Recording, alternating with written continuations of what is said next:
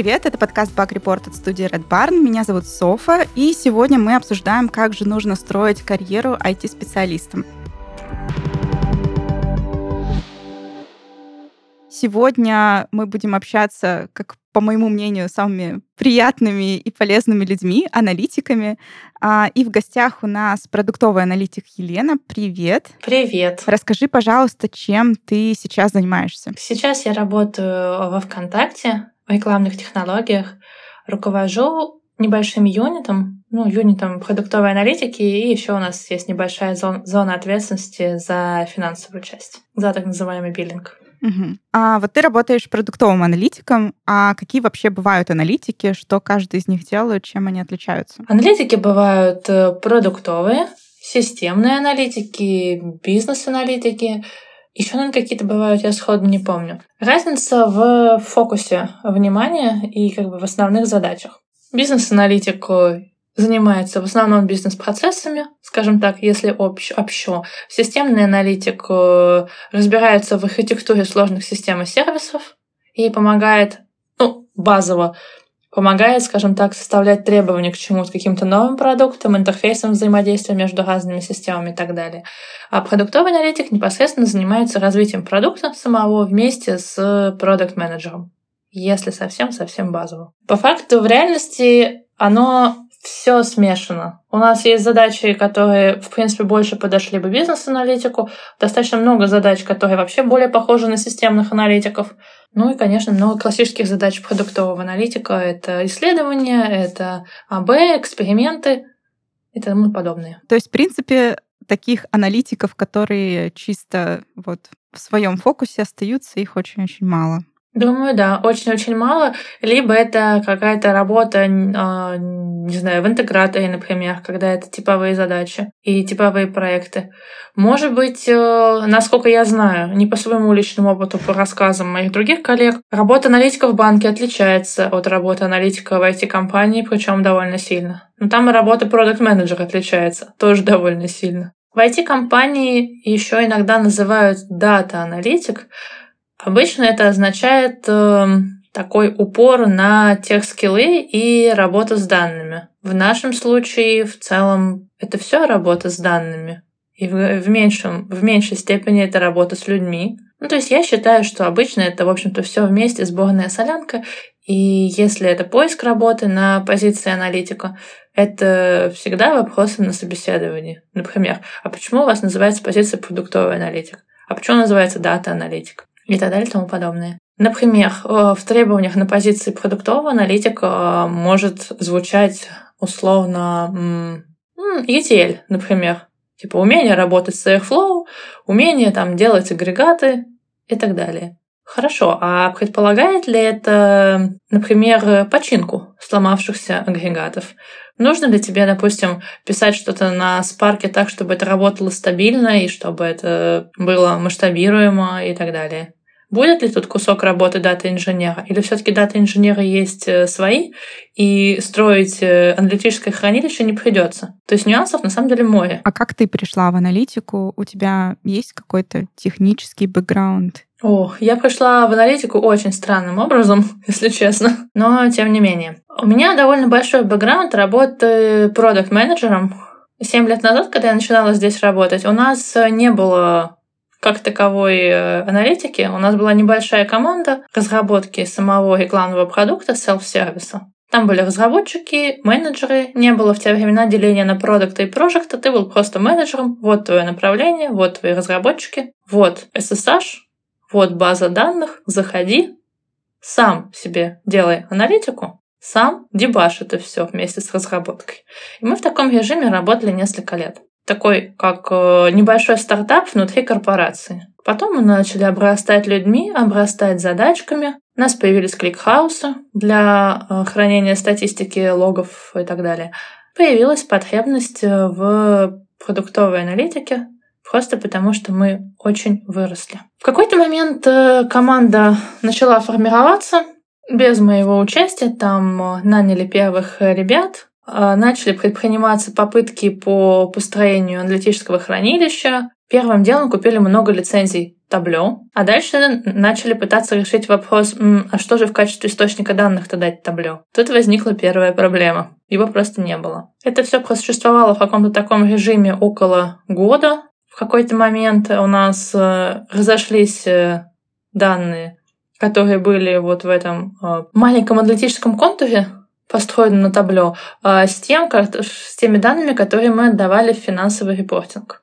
А поскольку финансовый репортинг был всегда моей зоной ответственности, они пришли ко мне спрашивать, почему. Я посмотрела, что у них там наделано, что у них там зачем-то Postgres, зачем-то куча недокументированных таблиц. Ну, я сказала, что, ребят, так не пойдет, давайте делать нормально.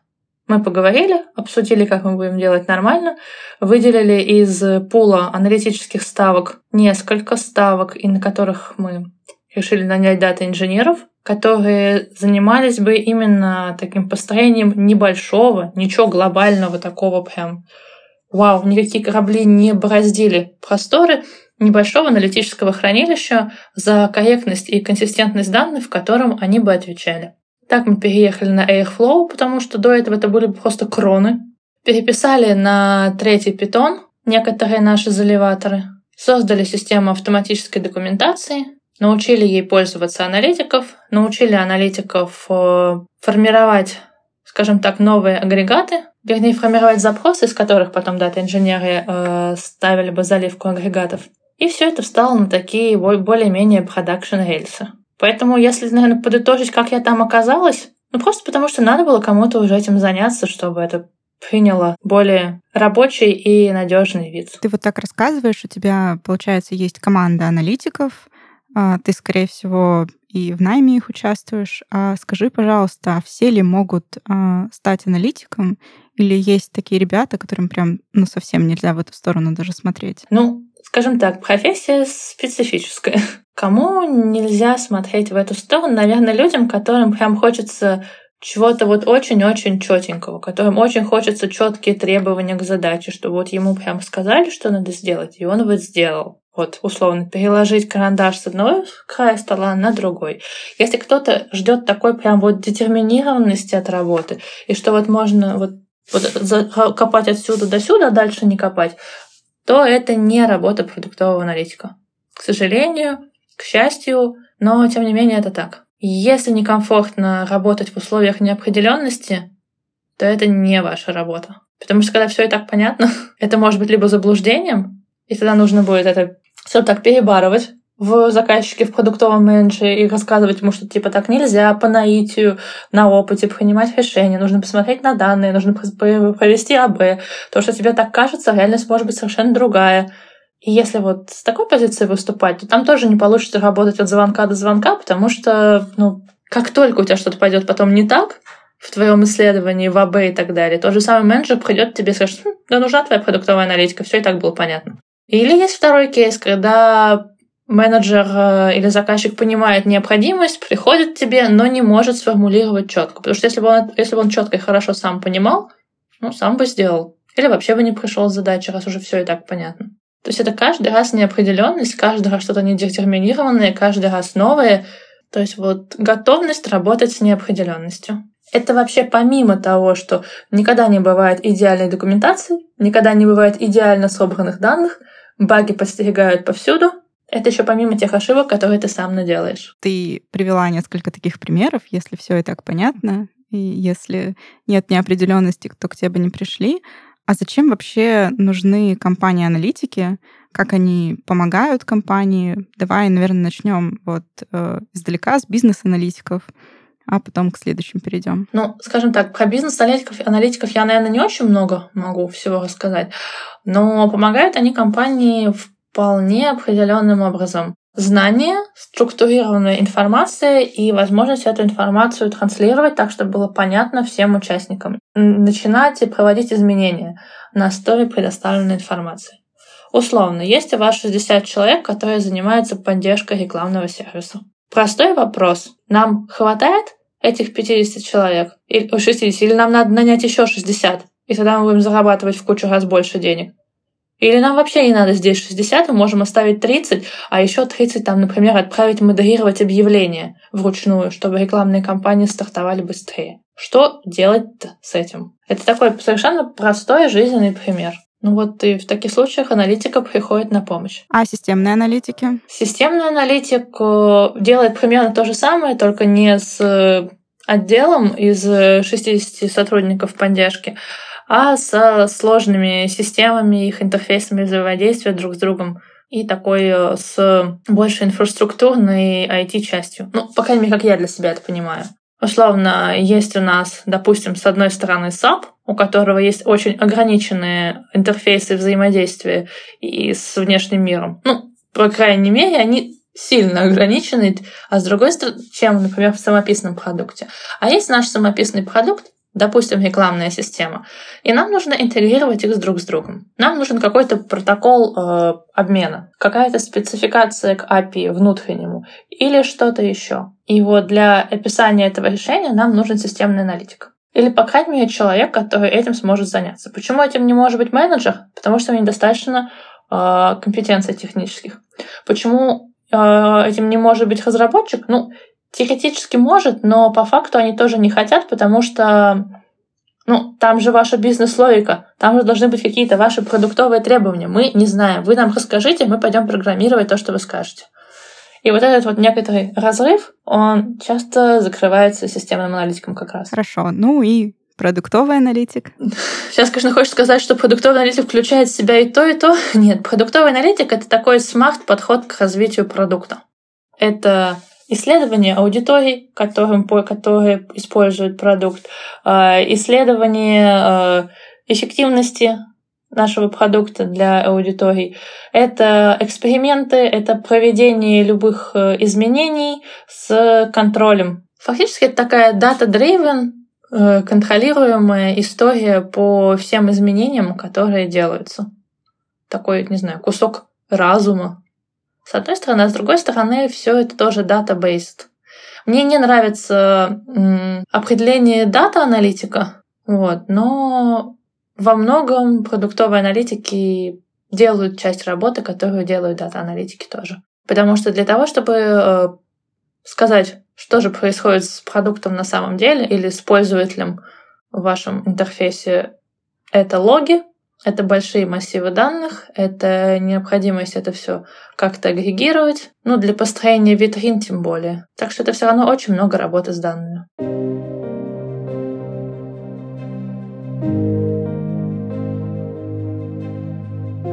Конце позапрошлого столетия женщины объединились благодаря одной цели – право голоса и свобода слова. Основательницей его стала Эмилин Панхерст, которую эту идею, как ни странно, преподнес ее муж. Благодаря его поддержке Эмилин основала сперва Лигу за избирательные права женщин, а затем Женский социально-политический союз. Сегодня эти активные протесты и борьба за женские права известны нам под словом «суфражизм».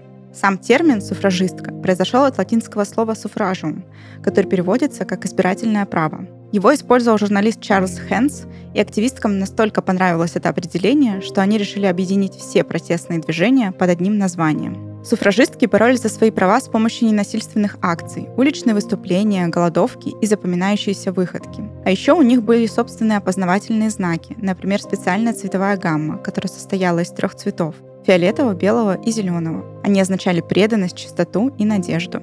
Со временем этот триколор появился в украшениях, на сумках, обуви, нижнем белье и даже на туалетном мыле. Сьюзен Энтони, Элизабет Стентон и младшая дочь Карла Маркса Элеонора Эвелинг – те имена, которые наиболее известны в обществе. Энтони и Стентон организовали Национальную ассоциацию за избирательные права женщин. В рамках этой ассоциации женщины подготовили текст поправки Конституции США, в котором была прописана гарантия права участия в выборах для женщин. Клара Цеткин также стала одной из наиболее известных суфражисток. С ее подачи появился Международный день солидарности женщин в борьбе за свои права.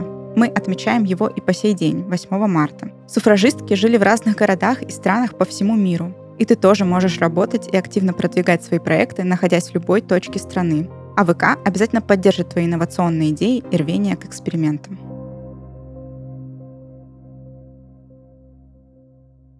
Ты рассказываешь, что у вас есть отдел аналитиков, но, насколько я знаю, и у нас, например, так в компании, есть такое, что есть команда какая-то, которая там занимается частью продукта, либо продуктом, и в ней внутри есть аналитик, который привязан именно к конкретной команде. Что аналитик вообще делает внутри команды, как он со всеми взаимодействует, там, с тем лидами, с менеджерами, с разработчиками? Структура вообще может быть э, разная. У нас, мне сейчас кажется, что это оптимальная история. Аналитики находятся в одной команде, взаимодействуют между собой, э, используют одни и те же инструменты, те же самые ресурсы, строят аналитику на в целом общих данных. Но при этом у каждого из них есть своя основная специализация. Например, у нас есть аналитики, которые занимаются модерацией, есть аналитики, которые занимаются e-комом, есть аналитики, которые занимаются интеграциями, составлениями рекламными системами. Точно так же в разработке и в продукт и project менеджменте есть, скажем так, такое тоже разделение на виртуальные команды. Виртуальная команда e-кома, виртуальная команда модерации, виртуальная команда партнерской сети и так далее. Их там вот буквально в пределах 10. И в эту виртуальную команду собраны э, люди из э, ну, разных подразделений. Из аналитики, где-то из тестирования, из разработки, продукт менеджер project менеджер Собственно, зачем так нужно?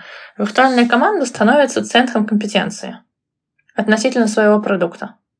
Почему их нельзя собрать э, просто вот в команду одну отдельную и сделать ее таким цельным solid юнитом? Нельзя, потому что иначе они начнут в, кажд... в рамках каждой команды изобретать свой велосипед. Условно, они начнут сами делать себе какой-то ETL, э, придумают какой-нибудь э, свой собственный подход, условно, мы хотим гримплан и будем заливать данные туда. Или, например, мы хотим, не хотим пользоваться таск-трекером Jira, хотим там что-нибудь другое. И вот это вот кто лет, кто по дрова начнется. Поэтому инфраструктурные вещи, вещи, связанные с общими принципами, подходами, они остаются в рамках каждого э, отдела. Отдела аналитики, отдела разработки и так, и так далее. Вот. А виртуальная команда внутри себя аккумулирует только компетенции относительно своего куска продукта. Я считаю, что так абсолютно правильно делать. Плюс, например, есть такая штука, как код-ревью. В разработке это постоянно происходит, э, в аналитике э, в меньшей степени можно тоже это делать, поскольку все-таки части продукта взаимосвязаны и взаимосвязаны сильно, удобно, когда код-ревью все-таки делают члены разных э, команд, и таким образом немножечко хотя бы участвуют и понимают, что вообще делается в соседнем Витиме. С точки зрения аналитики это бывает полезно. Плюс убирает немного бас-фактор. Условно, уход в отпуск человека на две недели и некому подхватить. Чтобы такого тоже, в общем-то, не было. Чтобы были люди хотя бы немного погруженные. Хорошо. А насколько сложно, долго, дорого войти в профессию продуктового аналитика? Но сейчас есть э, множество курсов э, один из моих бывших коллег, э, собственно, эти курсы курсы создал, Карпов курсус называется, довольно популярный сейчас. Вот какое-то такое обучение, в принципе, это не стоит каких-то больших денег, можно попробовать. Совсем без айтишного бэкграунда, возможно, будет тяжело, но если условно вы работали где-то проект-менеджером, либо вы работали, допустим, бизнес-аналитиком, но хотите что-то более такое data-driven, что-то более близкое к разработке, а не к бесконечным менеджерам, то да, какие-то вот такие курсы, сколько там, полгода, год. И если что-то более хардкорное, например, ближе не к продуктовым аналитикам, а, допустим, дата-инженерам, ну, есть Академия больших данных Mate. Туда тоже можно пойти. Мы оттуда с удовольствием набираем себе дата-инженеров, чтобы строить наше аналитическое хранилище. А давай пройдемся по скиллам. Что должен уметь а, ну, давай Джун, продуктовый аналитик. Совсем Джун. Ну, в нашем случае у нас э, в основном первое, что он должен иметь, это, конечно, SQL. Если там слабый SQL, в нашем случае будет тяжело. Питона достаточно довольно базового, потому что что у нас есть? У нас есть э, ну, Spark, э, Jupyter ноутбук, иногда нужно сходить зачем-то в ходу, достать. Ну и для визуализации нужен matplotlib, plotly, но опять же, э, ну то есть условно базовый Python и хороший SQL. Это совсем база. А опыт с проведением АБ-тестов, знание статистики и так далее, все это полезно, безусловно, но тут скорее это не к компетенциям джуна, прям скажем. А если мы чуть дальше пойдем к медлам? Здесь хотелось бы, конечно, опыт продуктовых исследований, помимо Python и SQL, э, опыт работы с большими данными. Иногда нужен опыт работы с Hadoop, было бы прям удобно для нас и успешно. То есть, то есть Spark получше. Но, наверное, ключевое здесь — это опыт уже проведения продуктовых исследований.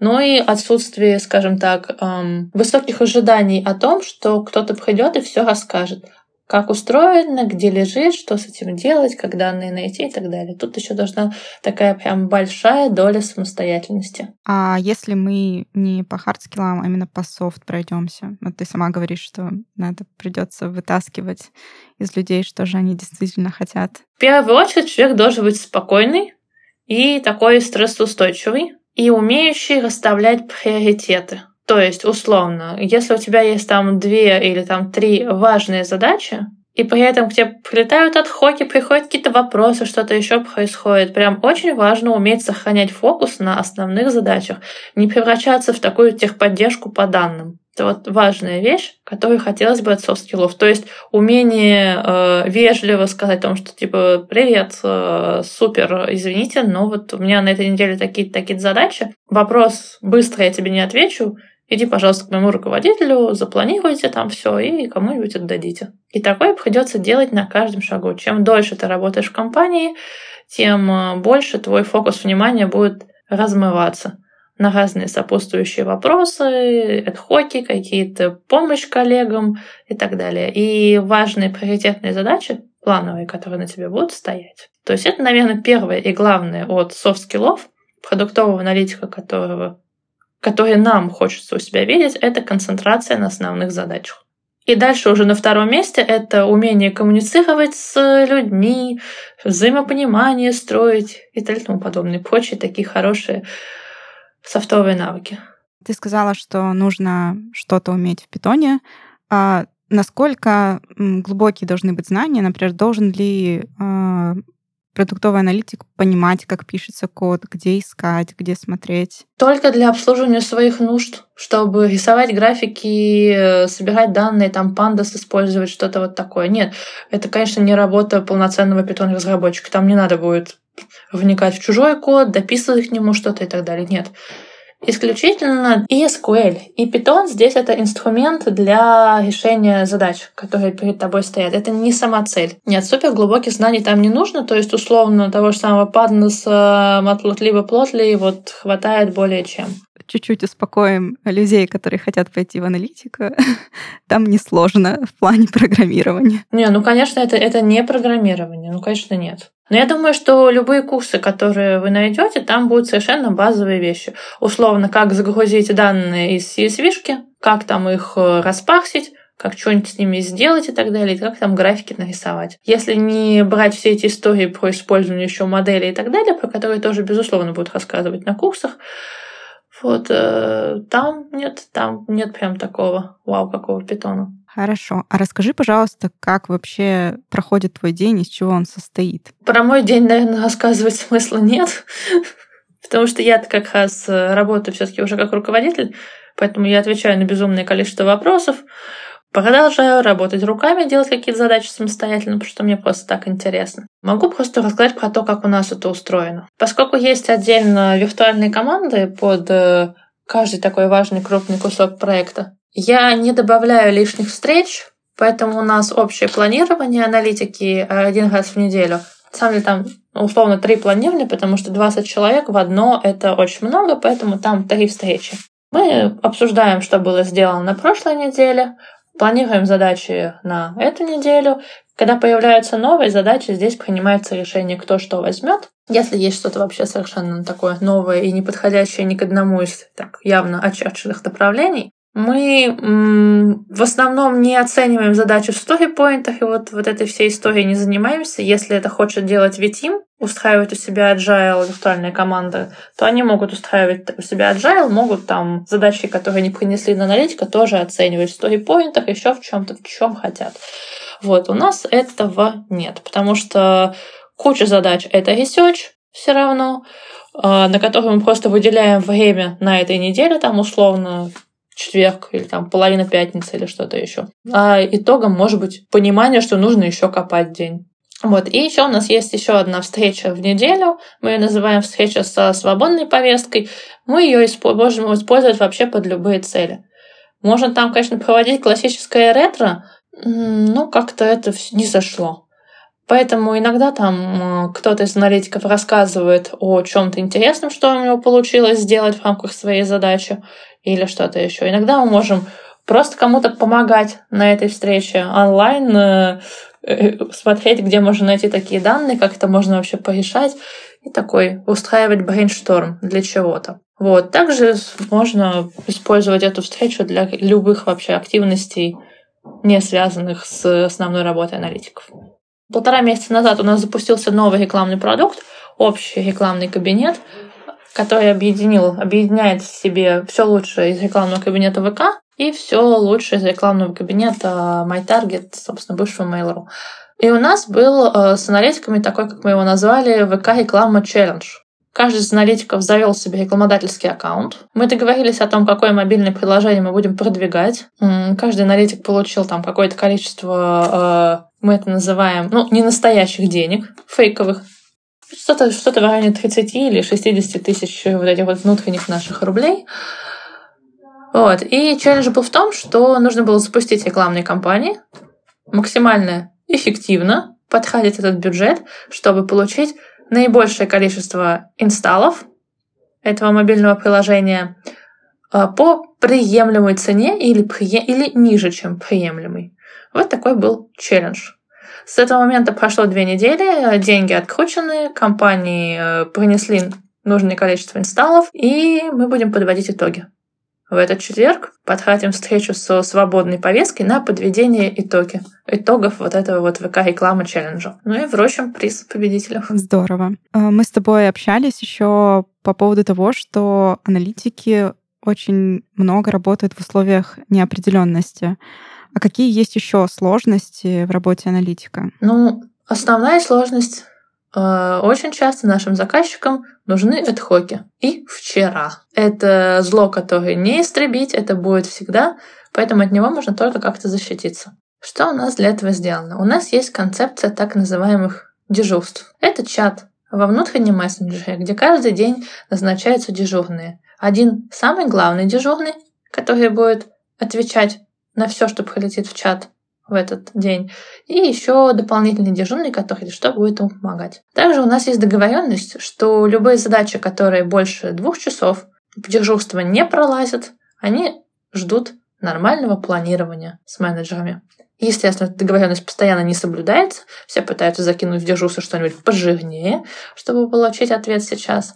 Но тем не менее, это позволяет, скажем так, защитить в этот день всех аналитиков от вот этих вот прилетающих вопросов. И обычно в планировании мы учитываем, что у всех минус день в неделю на дежурство. Ну, кто оказался по графику вот на этой неделе дежурным, у того 4 дня на плановые задачи, а не 5. Такая вот есть сложность в работе аналитика. Причем эта задача может прилететь из любого конца проекта. То есть это могут быть те данные, которые аналитик вообще никогда не видел с одной стороны жестко, а с другой стороны позволяет погружаться и узнавать о том, как устроены наши системы и что есть еще интересного и полезного, что можно изменить, на что можно повлиять, чтобы сделать продукт лучше, пользовательский опыт лучше.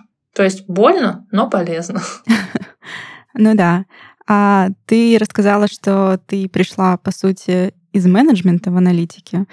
Ну, при этом у тебя сейчас есть достаточно большая команда аналитиков. А из кого они вообще вырастают? Из кого приходят в аналитику? Это довольно забавно, но все, кто работает у меня аналитиками, они этими аналитиками были прям с самого начала. Кто-то после университета пошел сразу работать аналитиком, кто-то перед этим еще поработал где-то чем-то похожим на бизнес-аналитика, вот, и потом перешел в продуктовую аналитику. Вот. А те, кто работает у нас с дата-инженерами, это бывшие питон-разработчики. Ну, может быть, на собесах э, замечала, как люди вообще в это попадают из других профессий. Мы давно не искали джунов, прям скажем. Пытаюсь вспомнить, что там было в резюме у людей, которых мы собеседовали. Там иногда был нерелевантный опыт, вообще нерелевантный IT-опыт в начале карьеры. Например, э, был сотрудник, который начинал как э, разработчик после э, университета, потом ушел в продажи, работал чем-то вроде аккаунт-директора, и потом решил вернуться в IT снова.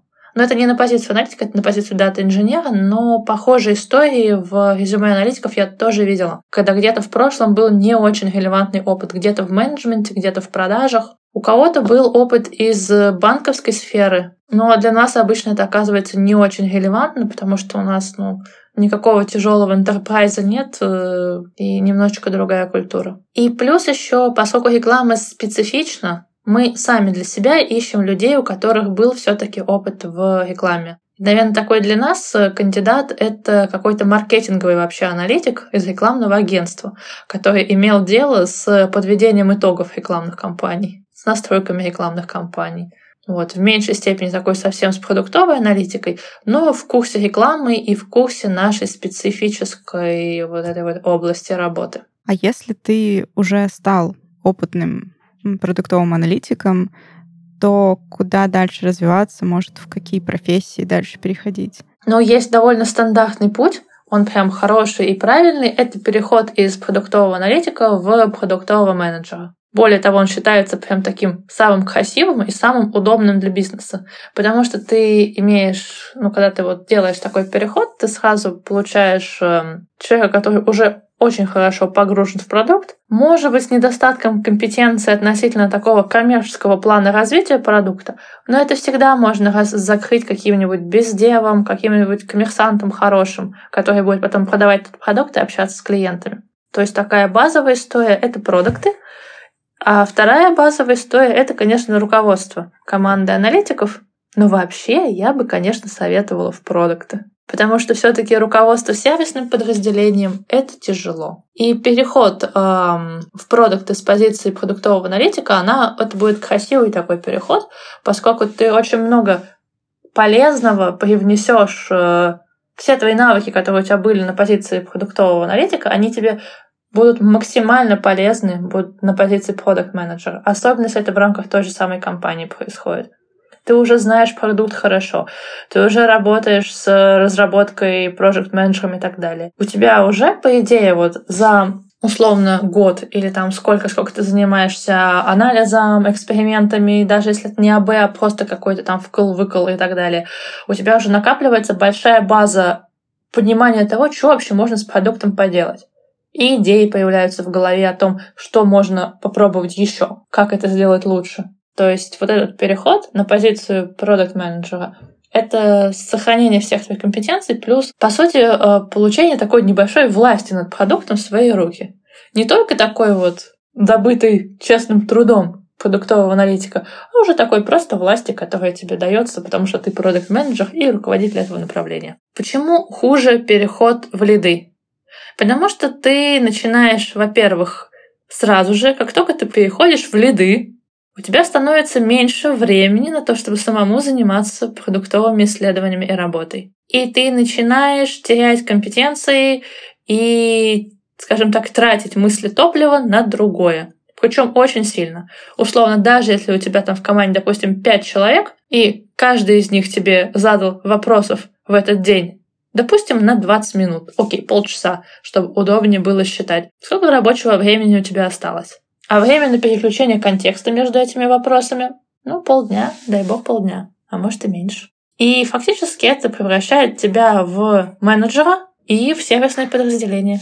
То есть, на мой взгляд, правильный такой рост, если только, конечно, не хочется строить такую карьеру управленца дальше, то это, конечно, рост продукт менеджера. Если душа лежит к карьере вот такой вот управления людьми, быть каким-то руководителем, дорастить до каких-то вот таких руководящих высот, можно, конечно, идти в тем лиды. Но опять же, опять же, я бы все равно делала этот шаг с переходом в продукты и уже потом становиться лидом продуктов. Хорошо, то есть а, свою участь ты никому не советуешь? Ну, скажем так, наверное, да. И, наверное, по отзывам моих коллег, потому что мы нанимали а, сеньор продуктовых аналитиков, которые раньше были лидами небольших команд. Это довольно распространенный ответ. Ну, нет, я все-таки не хочу руководить, давайте я буду просто работать как вот сеньор продуктовый аналитик. Вот, могу кого-нибудь поменторить, но не руководство сервисным подразделением. Так что это не только моя точка зрения, это в целом, как мне кажется, такое общее по индустрии. Ну и давай такой последний вопрос. Я думаю, он многих волнует, и аналитиков, и кто думает ту сторону. А у нас сейчас очень классно развиваются там машинное обучение и так далее. Не получится ли так, что лет через, там, не знаю, 10-15 а, всех вас, прекрасных аналитиков, а, заменят какие-нибудь классно обученные ML-модели? Нет, э, не заменят. Ну, наверное, про ML, Data Science и так далее у вас будет отдельный подкаст, но идея в том, что модель надо на чем-то обучать. И готовить все эти данные для обучения модели, обучать ее, корректировать ее результаты, переобучать. Это масса работы, которую, которую другая модель, скажем так, не особо сделает. А насчет животрепещущего такого вопроса, заменят ли нас э, роботами, ну, нет. А как? Пока столько багов на каждом шагу, даже в простых вещах, ну, скажем так, менее ответственных вещах, нежели, допустим, медицина или приготовление пищи в ресторане. Я, не, я имею в виду не глазированный сырок, конечно, производство автоматизировано много где.